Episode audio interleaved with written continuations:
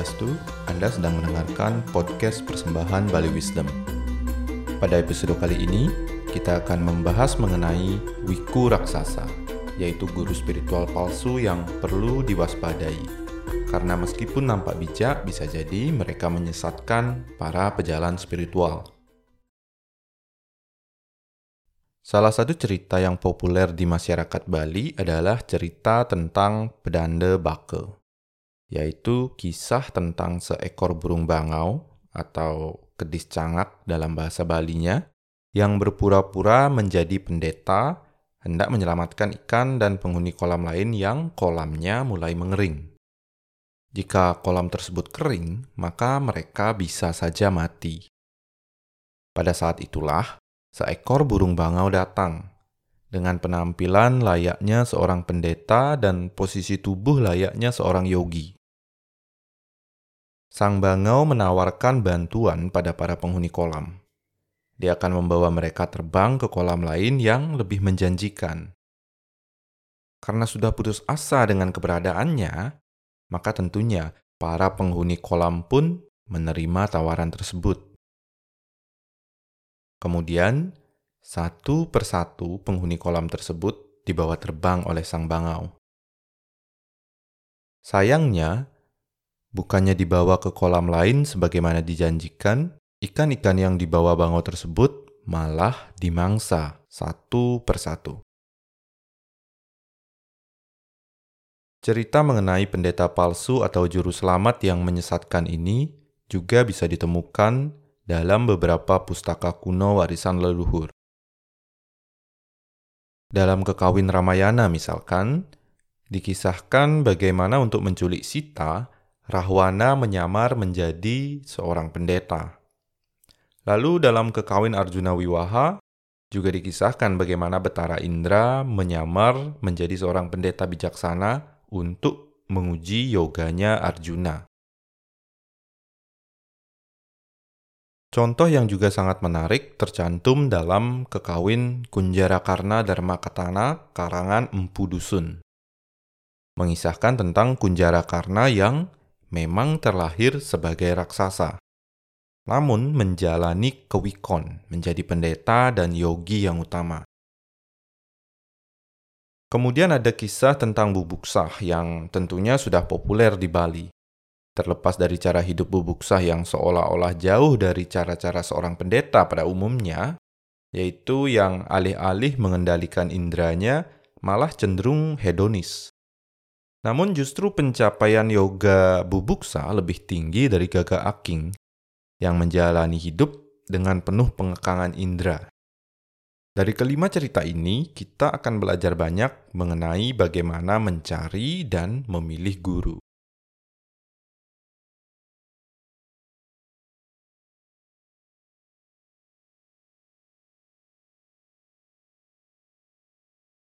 Manusia senantiasa punya dorongan untuk mencari sosok otoritas, yaitu seorang yang bisa dijadikan tumpuan dan sumber tuntunan. Alasannya sederhana, karena kehidupan selalu memberikan kita bermacam pertanyaan yang tidak berkesudahan, akhirnya kita pun jadi terus-menerus merasa membutuhkan jawaban.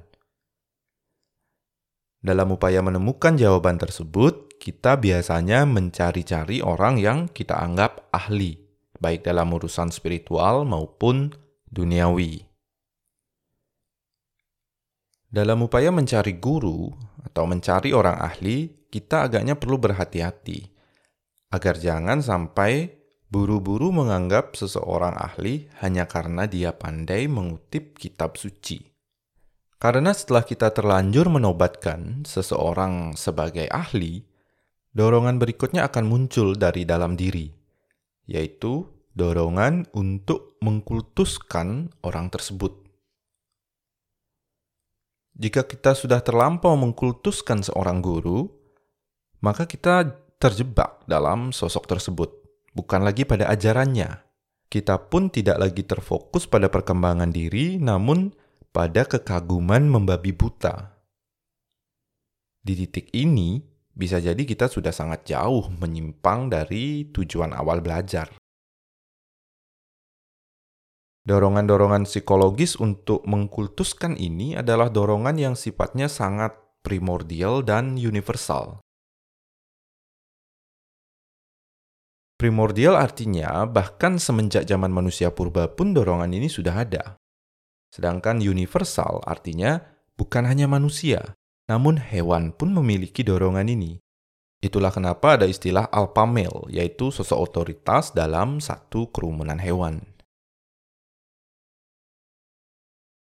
Tugas manusia memang berat, karena dalam perjalanan hidup ia harus melawan dorongan-dorongan paling naluriahnya bukan melawan dalam artian memusuhi, namun dalam artian menundukkan, sehingga bisa difungsikan secara kontekstual, bukan malah menjadi dominan dan membabi buta. Manusia bisa melakukan ini sebab selain naluri biologis, manusia juga memiliki kemampuan pertimbangan atau budi dalam istilah tradisionalnya kita bisa belajar apa saja dari siapa saja. Namun proses belajar tersebut perlu ditempatkan dalam konteksnya. Kita perlu menyerap ilmu yang disampaikan lalu memilahnya dengan budi yang bersifat satwika. Ingat, bahkan seorang pemulung pun memilah-milah sampah yang hendak dipungut, bukan asal angkut. Hal yang perlu diingat adalah fokus kita pada ilmu yang diajarkan, bukan pada sosok pengajarnya.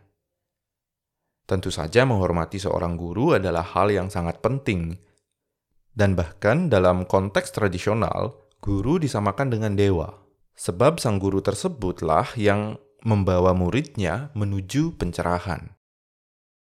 Poin pentingnya adalah menghormati guru yang tepat dan buru-buru mengkultuskan adalah dua hal yang berbeda dan keduanya sangat penting untuk dibedakan. Jangan sampai yang buru-buru didewakan justru adalah wiku raksasa, yaitu seorang dengan busana kependetaan namun sifat layaknya raksasa, yaitu hanya mementingkan kepuasan diri dan tak segan-segan mengorbankan orang lain demi tujuan-tujuan egosentrisnya.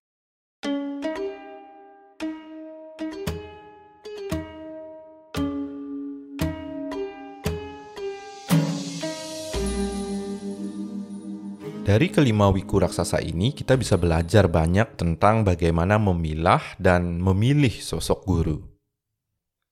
Dua contoh pertama adalah contoh wiku raksasa yang mungkin sebaiknya dihindari. Si burung bangau hanya berpura-pura menjadi pendeta untuk mengisi perutnya saja, sedangkan Rahwana berbusana pendeta untuk memenuhi hasrat dan nafsunya pada Sita. Sedangkan Batara Indra menyamar menjadi pendeta untuk menjaga kekuasaannya. Dia tidak memiliki motivasi untuk menggagalkan yoganya Arjuna, juga tidak hendak membantunya. Batara Indra hanya ingin memastikan bahwa Arjuna akan tetap pada jalurnya, melakukan yoga demi kekuatan, yang mana kekuatan ini kemudian akan digunakan untuk membantai raksasa yang menjadi musuh Batara Indra. Tiga motivasi ini adalah motivasi yang paling mendasar dalam diri manusia, yaitu memuaskan perut, memuaskan selangkangan, dan memuaskan kepala. Tentu saja, tidak semua orang yang sedang mencari makan itu jahat. Memenuhi hasrat seksual juga bukan sesuatu yang negatif. Demikian pula dengan kekuasaan, bisa menjadi suatu hal yang sangat bermanfaat. Yang bisa dikatakan jahat adalah menjadikan orang lain sebagai mangsa. Contohnya, nafsu terhadap istri orang dan keinginan menjaga kekuasaan dengan menghalalkan segala cara.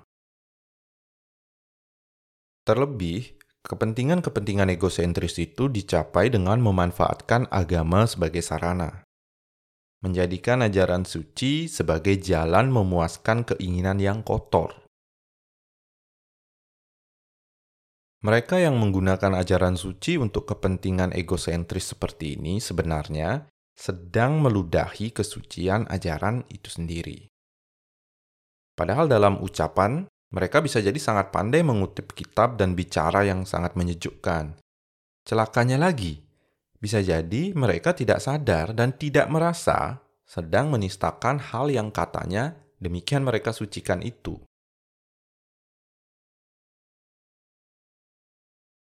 Jadi, pelajaran pertama dari kisah-kisah itu adalah hati-hati terburu-buru mengkultuskan seseorang hanya karena penampilannya nampak suci dan yang dibicarakannya adalah isi kitab yang disucikan. Jangan cepat terbuai oleh kata-kata bijak dan ucapan yang menyejukkan. Pelajaran kedua dari Kunjara Karna dan Bubuk Sah adalah hati-hati meremehkan seseorang hanya karena penampilannya yang bagaikan raksasa. Karena bisa jadi dialah seorang wiku sejati. Tidak selalu seorang pejalan spiritual berusaha mencirikan dirinya dengan menghias diri secara spiritual. Agar jangan sampai terjebak dalam penyesatan seperti ini, maka kita perlu belajar untuk melihat seseorang di balik penampilan, ibarat menilai buku, tidak hanya melalui sampulnya saja.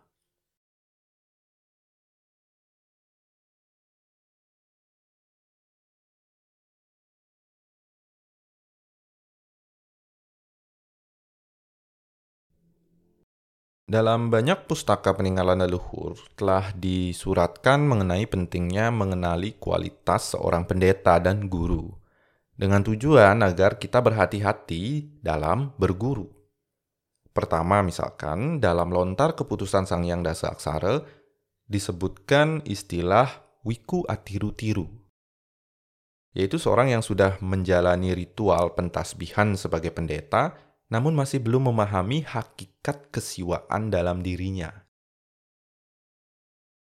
Pendeta demikian disebutkan dalam lontarnya tidak boleh dijadikan guru, karena hanya pendeta tiruan.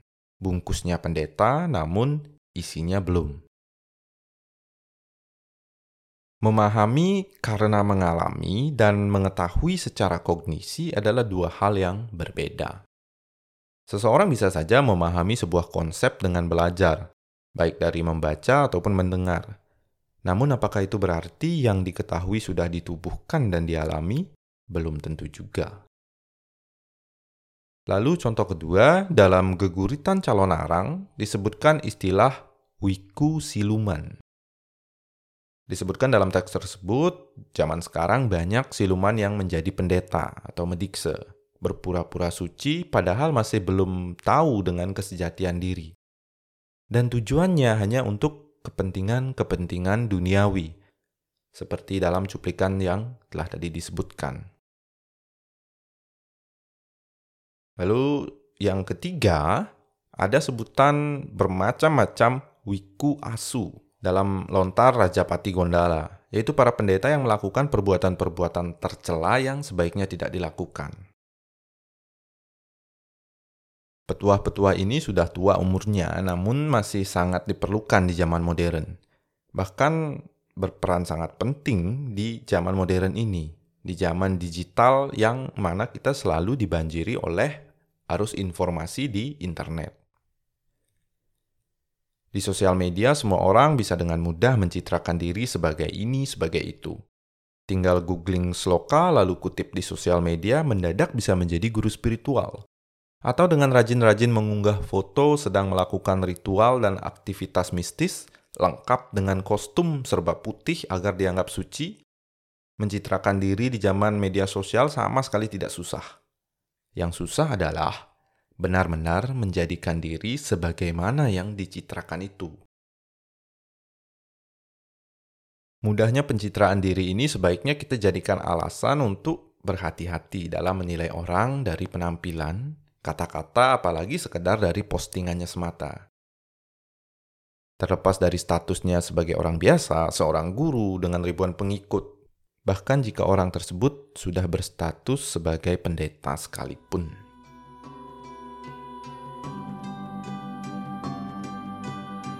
Terima kasih telah mendengarkan podcast Bali Wisdom. Simak pembahasan selengkapnya di website baliwisdom.com.